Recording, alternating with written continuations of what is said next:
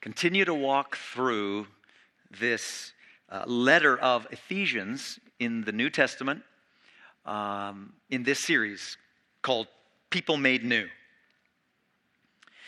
Christian author, uh, Christian author and speaker Skye Jethani wanted to illustrate the beauty of God as a Trinity. Whole other topic, not going to go down that rabbit trail. You'll be impressed with my commitment, not squirrel, right? Those of you that know me. But this, uh, this uh, speaker, Jethani, wanted to illustrate the, the beauty of God as Trinity. Uh, uh, uh, as he put it, a party of love, goodness, and power. Three persons, one God. And to do that, he told this story. He said, Have you ever found yourself at a party that you stumbled into, maybe uninvited or totally unexpected, and, and you, you had a great time? He says, I was at Cooperstown, New York, at the Baseball Hall of Fame on a weekend when three players were inducted. There was a private red carpet reception at this Hall of Fame, he says, and I was there. He said, I'm not a baseball fan, but there I was getting a picture with 19 time All Star Cal Ripken, former shortstop for the Baltimore Orioles. He says, I was hanging with former LA Dodgers manager Tommy Lasorda. I had a nice conversation with Johnny Bench, the former uh, all star catcher. I didn't even know these names before that night, he admitted, but I had a great time. He said, I, I actually had no right to be there. I mean, I have friends, he said, who are huge baseball fans. They would have killed for my place at that party. How did I get in? He asked. Turns out one of the inductees that year was a player named Deacon White, who played in the, if you don't know that name, like I didn't, don't feel bad, he played in the 1870s, one of the early all stars of baseball. And, and Jethani says, and it just so happens that I married his great great granddaughter. And so we got invited to the VIP party at the Baseball Hall of Fame. And we had a great time. He was invited in because of who he knew. Crazy story, especially if you're a baseball fan. That'd be cool. Friends, being invited into God's eternal family is far more amazing than any awards party invitation. No, no party even comes close to the celebration that knowing that we have an eternal place in God's family should result in. And so many of you, maybe not all here this morning, but so many of you know that from your own experience of being welcomed into God's family by His grace. Well, all of us, all of us, every single person in this room, every single person in our world has been invited to God's party. We've been invited into the family. Not because we've earned the right to be there, but because a long time ago, the Father sent His Son who died so that our sin would not prevent us from entering in to the family of a perfectly holy God who has a perfectly holy standard for his family. Huh. That scares some of you? Doesn't have to because that standard was set by Jesus and is given to us by his grace. So God the Father sees me through the eyes of his son Jesus as perfectly righteous. But we've been invited in, and the red carpet shows red as a reminder of the price of our invitation and the entrance fee, the, the shed blood of Jesus Christ. Stains that carpet. Jesus was raised from the dead, of course, by God's power, so that if, if we put our faith in him, we too can be raised from death to life and join the Father, Son, and Holy Spirit in the heavenly celebration that will never end. The passage of Scripture we're looking at today reminds us that we can be raised to life only, only by trusting in Jesus and receiving his gift of grace. And so I want to read this passage. And you can follow along on the screen, reading these uh, passages each week out of the New Living Translation. Paul writes, the Apostle Paul, the sent one, the missionary, the guy that wrote about half of the New Testament under the Holy Spirit's direction, a guy that used to oppose Christianity. If you don't know the story, if you're new to the Bible, he, he was vehemently opposed to the spreading of Christianity. And, and, and just a few years after Jesus ascended back to heaven miraculously, and Christianity was starting to spread, Christ followers started all over, coming, you know, grouping up all over the place. He, he, he was opposed to that to the point of throwing Christians in prison and, and even being party to their death many times. This is the guy. and now he's writing stuff like this. Once you were dead because of your disobedience and your many sins, you used to live in sin, just like the rest of the world, obeying the devil, the commander of the powers in the unseen world. He is the spirit at work, small s. he is the spirit at work in the hearts of those who refuse to obey God. All of us used to live that way, following the passionate desires and inclinations of our sinful nature. By our very nature, we were subject to God's anger just like everyone else. But God is so rich in mercy and he loved us so much that even though we were dead because of our sins, he gave us life when he raised Christ from the dead. And then in brackets, he, ah, by the way, it is only by God's grace that you have been saved. For he raised us from the dead along with Christ and seated us with him in the heavenly realms because we are united with Christ Jesus. So God can point to us in all future ages as examples of the incredible wealth of his grace and kindness toward us, as shown in all he has done for us who are united with Christ Jesus. And then verse 8, he says, God saved you by his grace when you believed, and you can't take credit for this. It is a gift from God. Salvation is not a reward for the good things we have done, so none of us can boast about it. For we are God's workmanship, or that's the New King James word that slipped out. Masterpiece. I like that word too. We are God's masterpiece. He has created us anew in Christ Jesus so we can do the good things He planned long ago, or for us long ago. Paul is writing from, as we've said already in this series, from a Roman prison. And he's there because he was teaching about Jesus when they didn't want him to.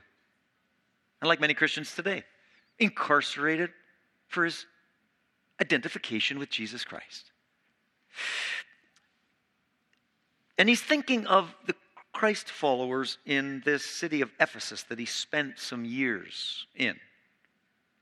He's their, their pastor. He had no idea you know, uh, other than whatever communication came in, what, what, might have been going on, but he was, he was led by the Spirit in, in what he wrote, and it fit. And he, he loved the, the, the believers in Ephesus, and, and he had no doubt led many of them himself to personal relationship with Jesus Christ. And they, they weren't perfect, but they were forgiven, as we see in the theme of his letter. And as a result, they now had a place in God's eternal family. In these first three verses, Paul reminds us and reminds, uh, reminds them and reminds us as well of, of what our lives were like before we surrendered to Jesus Christ, or what our lives uh, could be like or would be like without Christ in our life. And so, the, this first three verses or so is kind of the disturbing, uh, sad side of, of this passage. Verse 1 You were dead because of your many sins. We were all once dead, spiritually speaking, of course. There, there was no spiritual life from God within us, and there was nothing we could do uh, in and of ourselves to get out of that position, to, to, to, to make ourselves acceptable to God. Now, stay with me, it gets better. But first, I want to highlight something that Paul doesn't take time here to, uh, to, to, to, address, but in some of his other writings, he explains it quite well uh, about this, this thing called sin. In Romans 5, as an example, a couple of key verses. Verse 12 of Romans 5 says, When Adam sinned, sin entered the world. Adam sinned, Adam, our first human parent, Adam and Eve. Adam's sin brought death, so death spread to everyone, for everyone sinned. In other words, our acts of sin, the things we do, our acts of sin, are evidence of the fact that sin entered the world, and I'm part of that world. So sin entered me. In other words, this sin nature that the Bible refers to is passed on for, uh, from, from generation to generation ever since the first act of sin was, was committed in the Garden of Eden. Sin is a part of our very nature when we're born physically. It's fairly easy to prove. I mean, you know, what, what two year old do you have to teach to have a temper tantrum or, or to be selfish? No, we have to teach the other. We, we have to teach how to share. Sin nature is within us. Professor Lombardi, uh, Luciano Lombardi, puts it poignantly. He says, Evil has dealt a death blow to humanity. People walk around in an empty existence with the life given to them by God at creation all but drained out of them. They are mere shells of what they were created to be. Evil enslaves them. They walk around like they are alive, but in reality, they are dead inside. And those of you that are Christ followers and have experienced the forgiveness of Jesus, maybe you remember what that felt like before you came to Christ. And maybe uh, for you, that, that describes you sitting here today. There's just, you can't really describe it. You've wrestled with, uh, with what words to attach to what you feel inside, but it's this, it's this separation from your Creator that the sin nature that you and I all were born with results in. This separation. And maybe that's where you're at today. There's an answer to address that serious and eternal situation, problem. Of course, the answer is Jesus. Romans 5:12, we read. Go down a few verses to verse 19 of Romans 5. It says, Because one person disobeyed God, who was that person? We said already, Adam. Because one person disobeyed, Many became sinners. That's what we're saying. The sin nature's passed on. It's like the, I've said this before. Uh, you've heard me uh, if you've been around for a while. The, the illustration just is so simple but vivid is if there's a blotch on a paper and you put it on a photocopier, comes out comes every, every time. Sin nature. Similar. Because one person disobeyed God, many became sinners. Because one other person obeyed God, Jesus obeyed his Father, right? Went to the cross. Many will be made, there's that word, righteous. Righteous. In that context, in the New Testament context, in the context of description of the word righteous that, uh, that, that, helps us understand how we're acceptable to a holy and perfect God, the word righteous does not mean perfect. If you met a Christian that thinks they're perfect, and you might have on, on, on your journey, they're wrong. They're wrong. They're not. None of us are. But we're in right standing, righteous. We're in right standing before our holy God because Jesus paid the penalty for that sin. And sin so bad, that penalty was death, thus the cross. So, righteous, we need to understand that word righteous. I think it can be misunderstood sometimes. Think of right standing before a holy God, right relationship between us and a holy God, even though we're imperfect. Romans 6:23 for the wages of sin or the result of sin is death, but the gift of God is eternal life in Jesus Christ. So some great verses in another book that this same guy Paul wrote that help us understand uh, what he's describing in the first few verses of, Rome, of, of Ephesians 2 about, about sin and about sin's impact on all of our lives. Needs to be addressed. And, and friends, listen, students, young people, everyone, please Please hear this. This, this really is serious and eternal stuff. And if you're, um, in, in, in, you're somebody who is, has, has questions, and that's good about Christianity and about Jesus and about the Bible. Keep searching. Keep asking your questions. Uh, if you're sitting here saying, I'm, I know I'm, I'm not a Christian, I, I, have not chosen to follow Christ, and I'm not sure I want to, I, I want to, hopefully, you're saying you want to ask the questions that you have. But, uh, but if, if you're in that place of being, of being not in a relationship with God, yeah, maybe you don't even know if that's possible or whatever, but uh, just hear what I'm saying. If, if that's where you're at, first of all, way to go for being here today.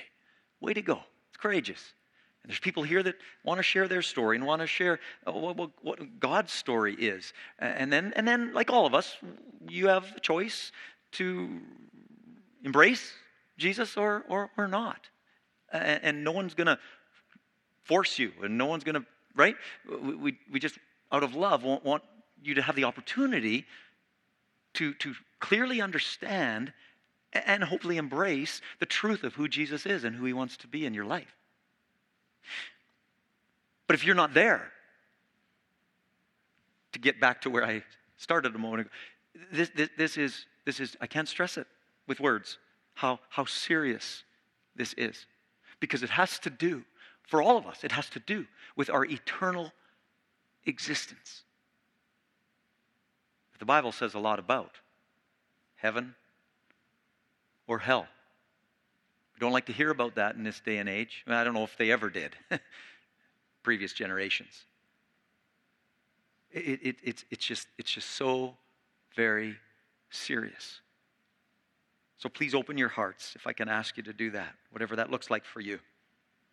Because, and here's the, here's the, the, the, the way that might help you uh, understand why I say it's, it's so serious.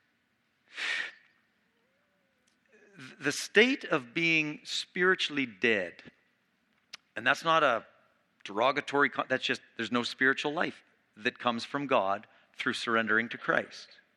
And you've, if, if this is your situation that you've chosen not to trust Christ or embrace Christ or step, in, step into a relationship with Christ, uh, the, the spiritual deadness inwardly. That's, that's the reality. And if that is left unaddressed and you come to the place, whenever that is, that you die physically, and that state of being spiritually dead, no relationship, no life given from God because of your choice to not receive it, if you die physically in a state of spiritual deadness, then you enter into a state of eternal death. And death is defined, you could replace it with another word, simply separation. Separation. Eternal death, eternal separation.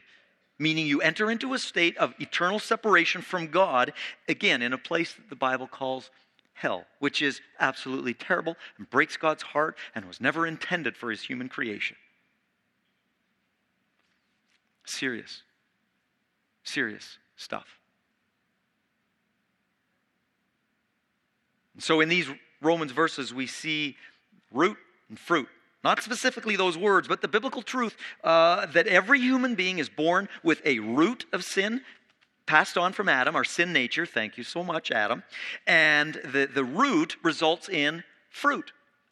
All of us know the sinful acts we do are are the fruit that come from this sinful nature uh, root within us. So Paul is reminding the believers from where they've come. And then verse 2 You used to live in sin just like the rest of the world, obeying the devil. Well, at this point, some might say, Come on, really? Obeying the devil. Huh. Well, my friends, uh, Satan is not an imaginary figure. Isaiah 14 talks about, Old Testament book, talks about uh, how Lucifer fell from heaven. He, became filled with pride and thought he should uh, kind of call the shots in heaven. And some of the angels in heaven sided with him. And many of you know the story. They all got the boot. And ever since, Lucifer, Satan, has been opposed to God's will and God's ways. Verse 2 the commander of the powers in the unseen world is the devil. And we'll talk more about that on April 5th in uh, the message in about Ephesians 6, spiritual reality of the fight spiritually that, that there is. Uh, and then moving quickly, uh, Paul honestly says then in verse 3 all of us used to live that way, following the passionate desires and inclinations of our, again, there it is, our sinful nature. By our very nature, we were subject to God's anger. Oh, whoa, whoa, whoa. God's loving, isn't he? Only loving? Hmm, interesting. Paul says, God's anger. Will help me understand that a little bit. The Bible describes God, certainly, yes, as a loving and gracious God, but that doesn't mean there isn't something called uh, the wrath of God, is it an older way to phrase it. But it's true. We, we don't like to talk about God's anger as if it's ungodly to, to be angry at something like sin. Huh. Well, God, as a holy and perfect God, is completely justified in his anger over our sin because he knows what it does to our lives and he loves us that much. And he's completely justified in his anger over sin because he knows the ultimate result of it is what separates his human creation from him eternally. So that's when you read about God's wrath, it's anger about what sin is and what sin does. But the beauty of all of this for us is that God's wrath for sin, where was it directed? The cross. It, it, it was put on Jesus. And Jesus went to the cross voluntarily because he knew what the, the, the result of sin left unaddressed would be. And again, eternal separation. And God didn't want that and doesn't want that. Pretty weighty, huh? What a happy passage, eh? Huh. Well, the truth isn't always happy. We were dead. We were separated from God because of our sin. We walked in Satan's ways. We stood condemned under God's anger about our sin. but then we get to verse 4 and the next few verses. Two words. We heard this from Paula, didn't we? Uh, uh, the last Sunday in December. But God. Love those words. Love those words. They're multi applicable, but oh, they apply to what we're this past. But God. Everything is about to change. But God is so rich in mercy. And He loved us so much that even though we were dead because of our sins, He gave us life when He raised Christ from the dead. It's only by God's grace that you've been saved. Saved from what? Saved from ourselves, saved from our choices, saved from our sin, saved from eternal separation from God.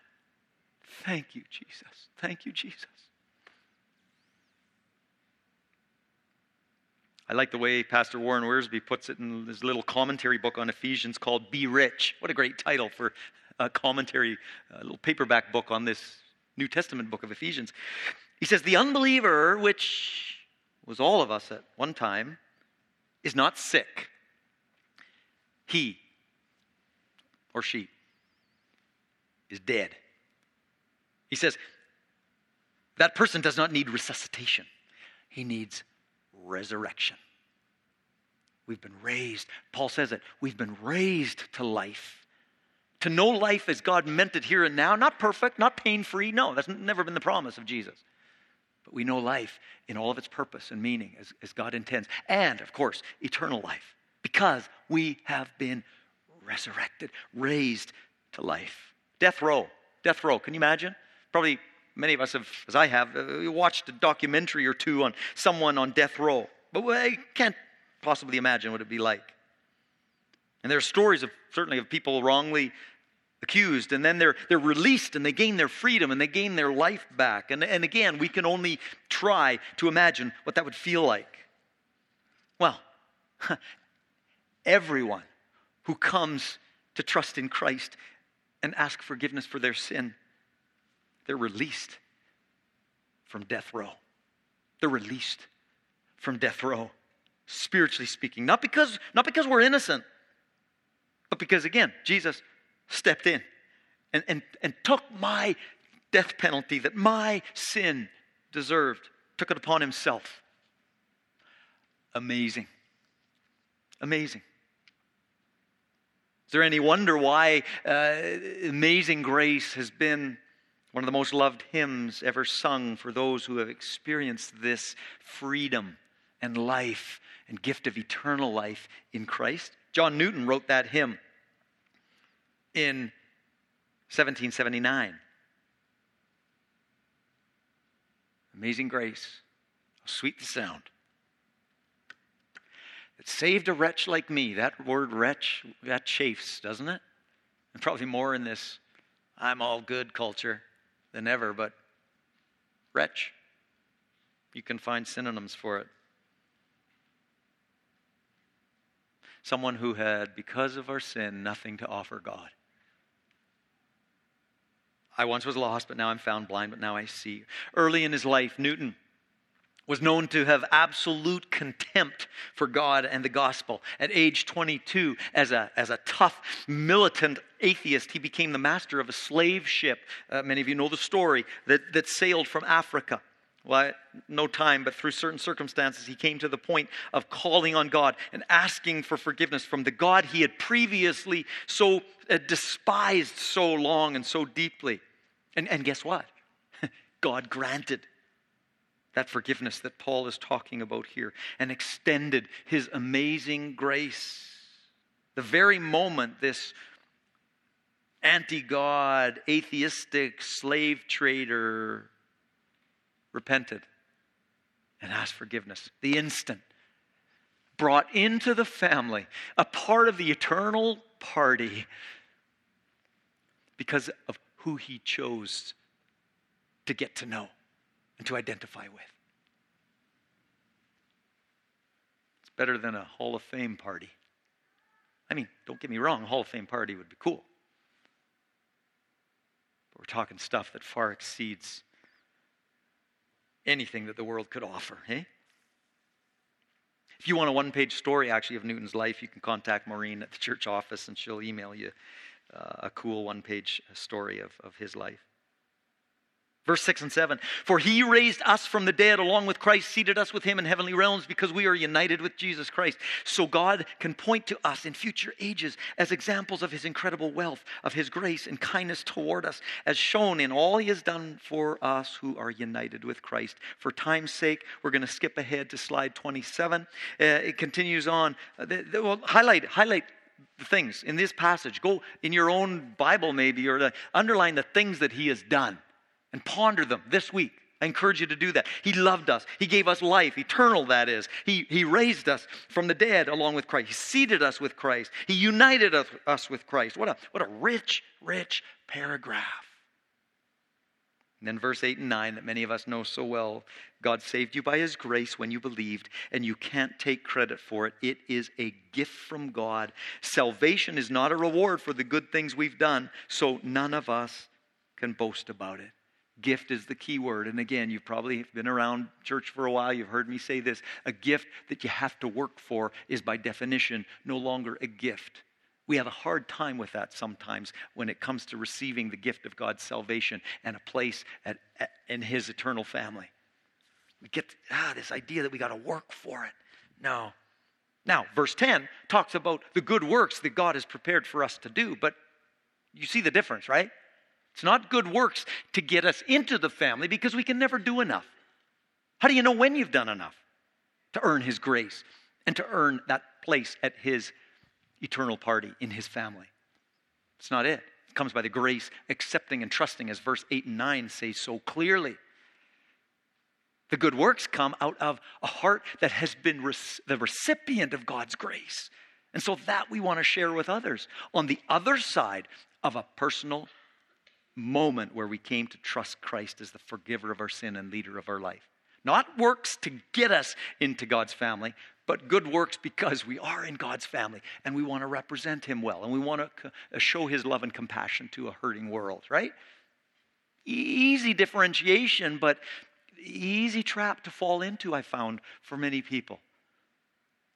Questioning their salvation because they're wondering if they're doing enough. Hey, should we evaluate our, sight, our, our, our salt and light factor? Yeah. Matthew 5, you can read about it. Jesus said, You're Christians, you follow Christ followers, be salt and light. in a world that needs that flavor and, needs light and darkness and all that, the imagery that Jesus used to, to illustrate how our lives should reflect his love and grace and compassion, right?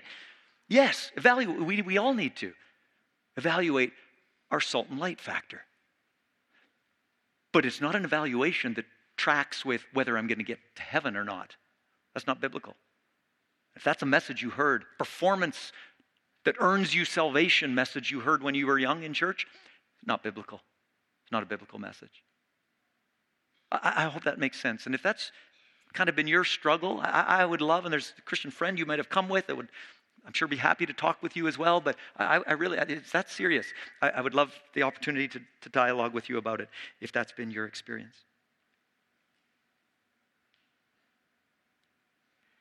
We're going to skip ahead to slide 32. And the name on the slide, whoever that is, I'm not sure, he's, he's, he's going to come forward right now. Oh, Cody, why don't you come? He did know. He did know this was happening. Some of you have met Cody. Some of you were here. I've referenced, I think, last Sunday or the Sunday before, uh, his, his uh, baptism last fall and his exuberance in uh, following Jesus is contagious. Welcome to the stage. And Cody, it is so great to have you in the Eaglemont family as a, as a relative newcomer in the last several months, hey? And uh, Cody sat in my office. Uh, we had a great visit uh, a few months ago, and he, he told me a little bit of, of the story of coming to faith in Jesus. And when you talk about, when we talk about, as we are, Paul's references to being raised to life, I thought, you know what? I would just love the church family to, to hear some of that. And uh, don't totally know where this chat might take us over the next few minutes, but uh, are you scared by that? You looking for a way to get away? No, just oh, a microphone. Yeah, look at you. He's like, look at that guy. He just. but tell us a little bit of that story that you shared with me on on that day in my office. So uh, first of all, I just want to say that I was really excited when you uh, asked me to do wow. this and be part wow. of this. Wow, that's a miracle. Not, not for you. I mean, usually it's, Marlo, I could never do that. Are you crazy? No, there was a lot of excitement. and uh, I'd just like to point out that in, in the past few weeks, I've really been praying uh, for God to use me, hmm. use me as a tool to, to you know, glorify His name and uh, bring people to Him.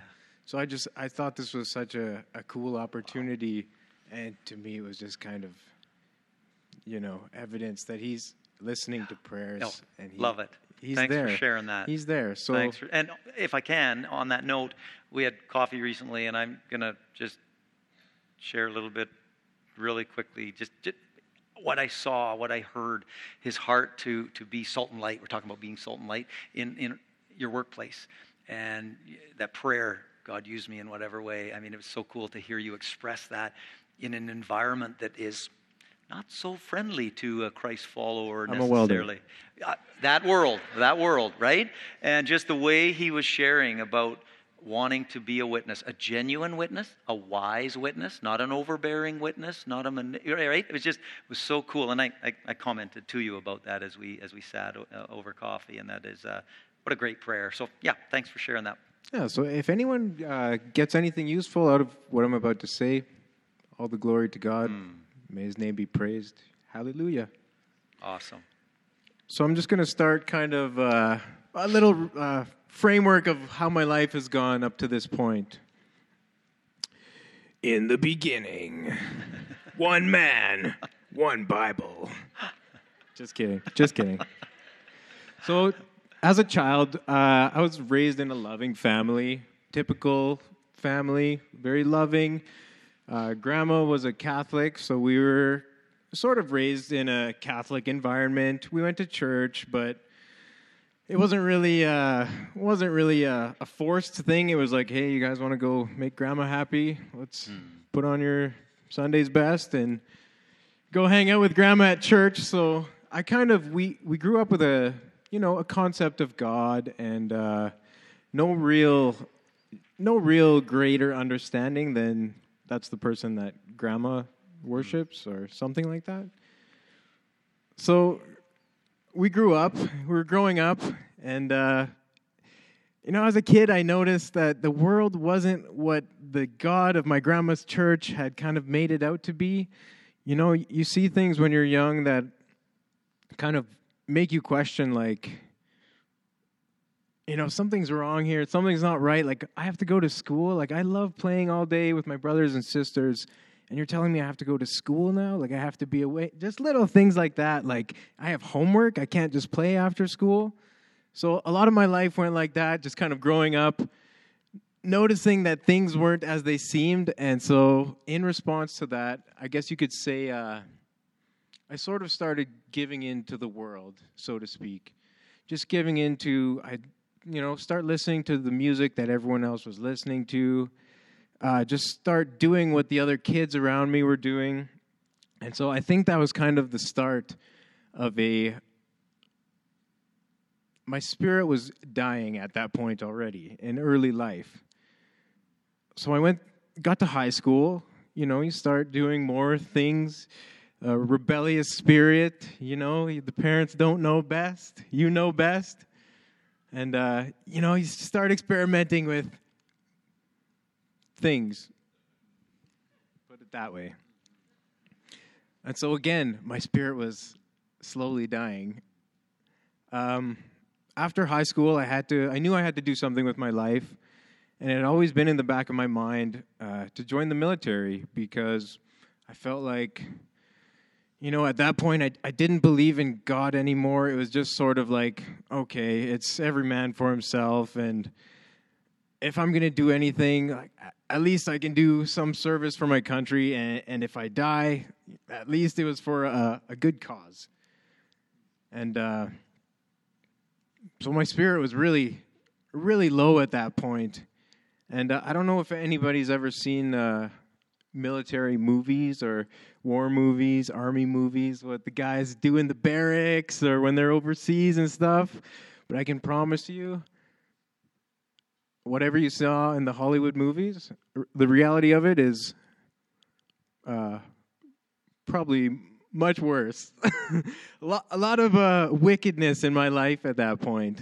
So, uh, yeah, it was like, it's just uh, just like maybe the final blow. I thought to my spirit. There was really nothing left at that point. I served for six years uh, as an infantry soldier, and I'd like to kind of uh, compare it, my spirit at that point, to a fire that was uh, coming to its last burning embers you know, my spirit had undergone so much. It's like the sand kept getting thrown on on the the fire of my spirit that uh, you know there was not much left but just the glowing embers. I was totally there was no God. There was no you know hope really. It was just uh, whatever to make you feel better at the time, and, and that was that.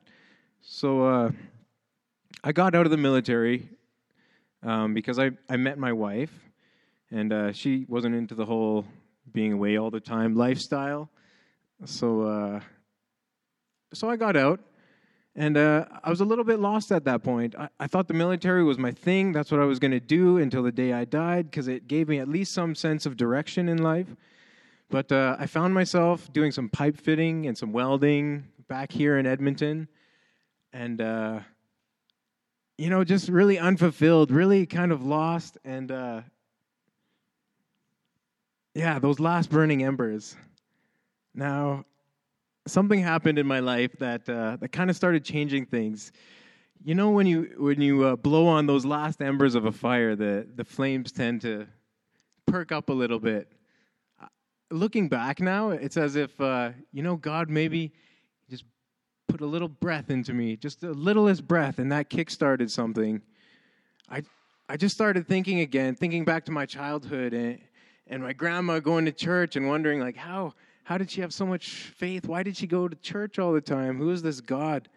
And so as if god was breathing back life into me i started thinking about spirit a little bit just thinking about it and thinking about the possibility of of more than just you know what's in the world and what we can see and touch and feel. So yeah.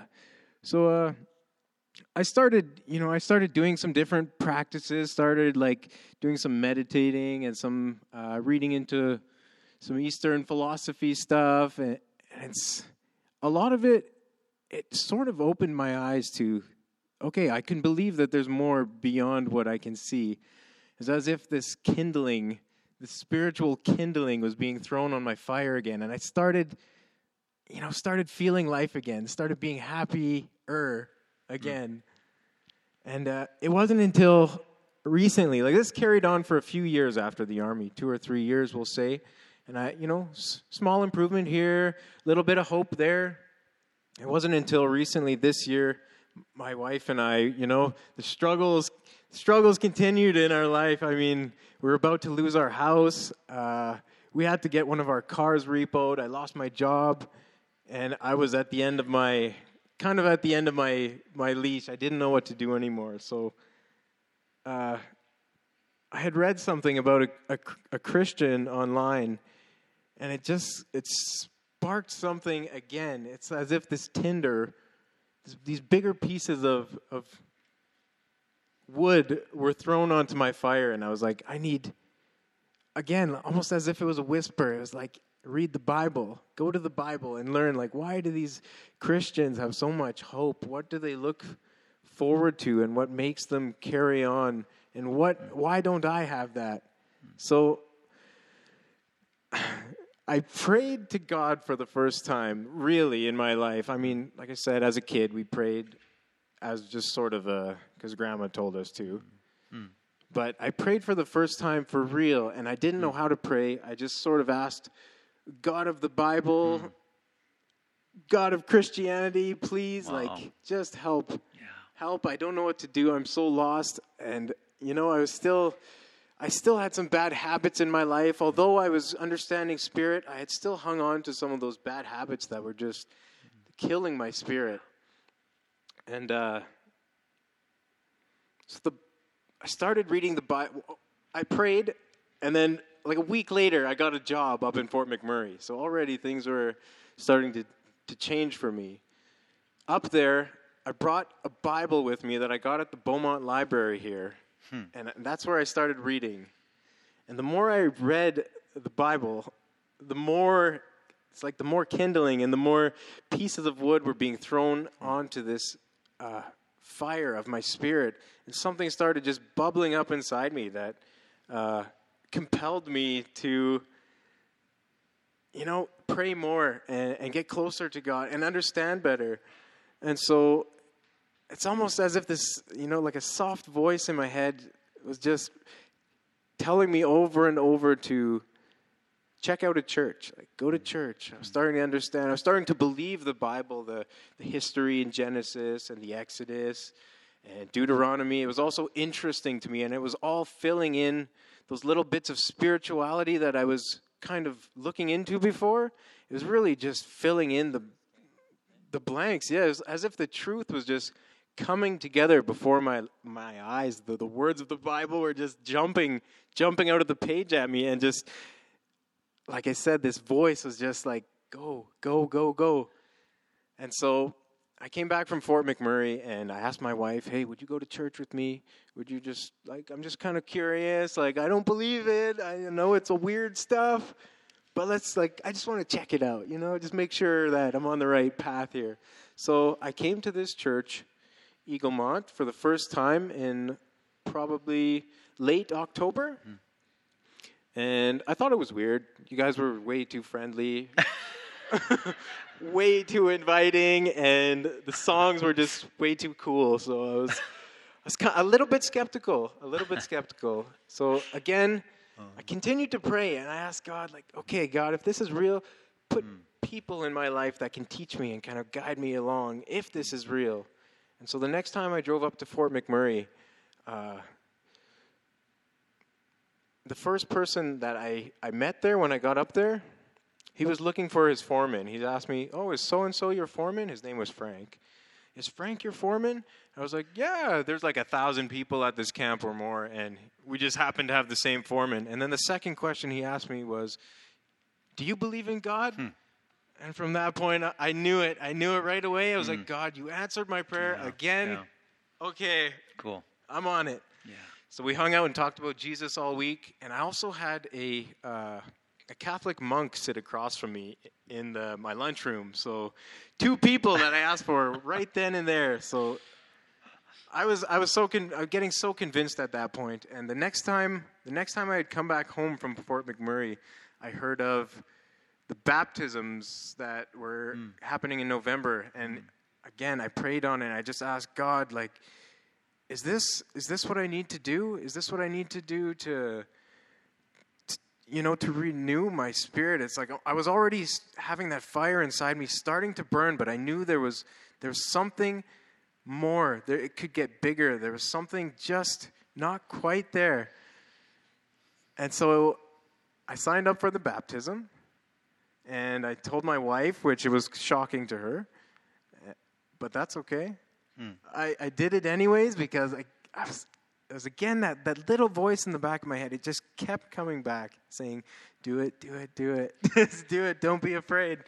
And yeah, that voice you know now to be the Holy Spirit. Looking back, it's so clear. And you've referenced, and I remember you telling me in the office that journey through spiritual stuff is not always Christ centered stuff. And that that kind of seemed to be enticing for a while, and how that died down, and uh, and that it this never brought voice, peace. It never yeah, brought that uh, because lasting. It's, it's artificial, right? Yeah. And the Holy Spirit is that voice that that you heard. And I remember the Sunday morning at the end of uh, one of the Sundays in October where we presented the gospel clearly, and and I think we had met once or twice before.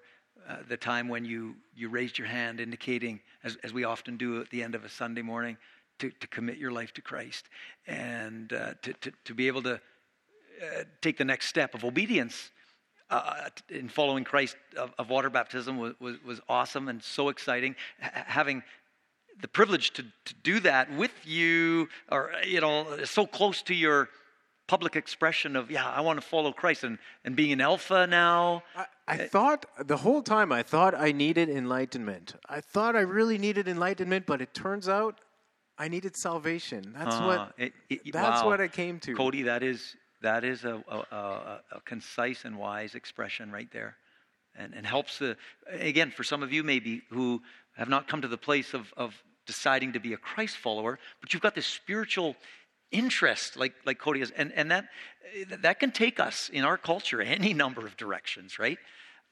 But Christ is the one where all of that spiritual longing is completely and eternally fulfilled. Um, it, yeah. was, it was as if that baptism was the final, the giant log just being thrown onto the fire of my spirit. And I think it's a log that will never huh. be done burning. Cool. It is one of cool. giant log. And uh, well, it's on fire. And, and as, that's, that's so awesome. And as you stay in the Word, like we all need to, and as we choose daily to walk close with Christ in trusting Him in the pain, in the questions, in the, but staying close to His Word is what keeps the fire burning. It's not always an emotional high, but it's a fire burning that is genuine. And I like the way you say that a log that will never go out. And uh, you, you, you inspire, inspiring us this morning by, by your sharing. And uh, just want to close in, in prayer for you. Can I do that? And, yeah. and, and Brianna and little Elizabeth. And for some of you, where this is a story that eh, right now maybe you're saying, I, I need Christ in my life. I, I want to take that step of trust. I, am a little afraid. I, do I understand it? No.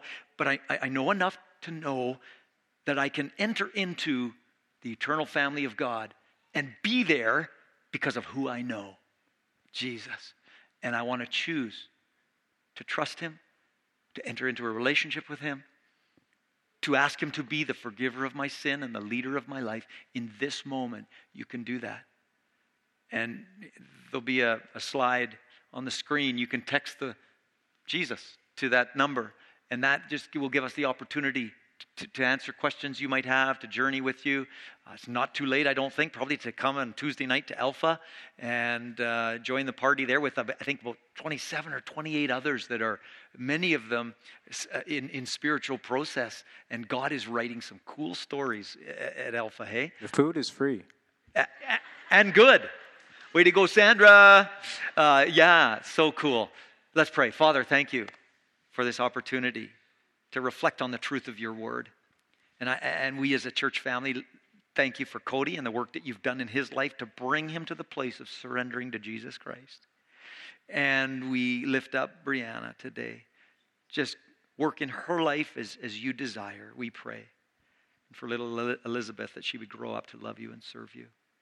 And I pray right now for anyone in this room who is making that commitment to follow Jesus, that they would take that step and tell somebody so that we can be excited and celebrate together and be the support and encouragement in the new journey that you want us to be. In Jesus' name. Amen. Amen.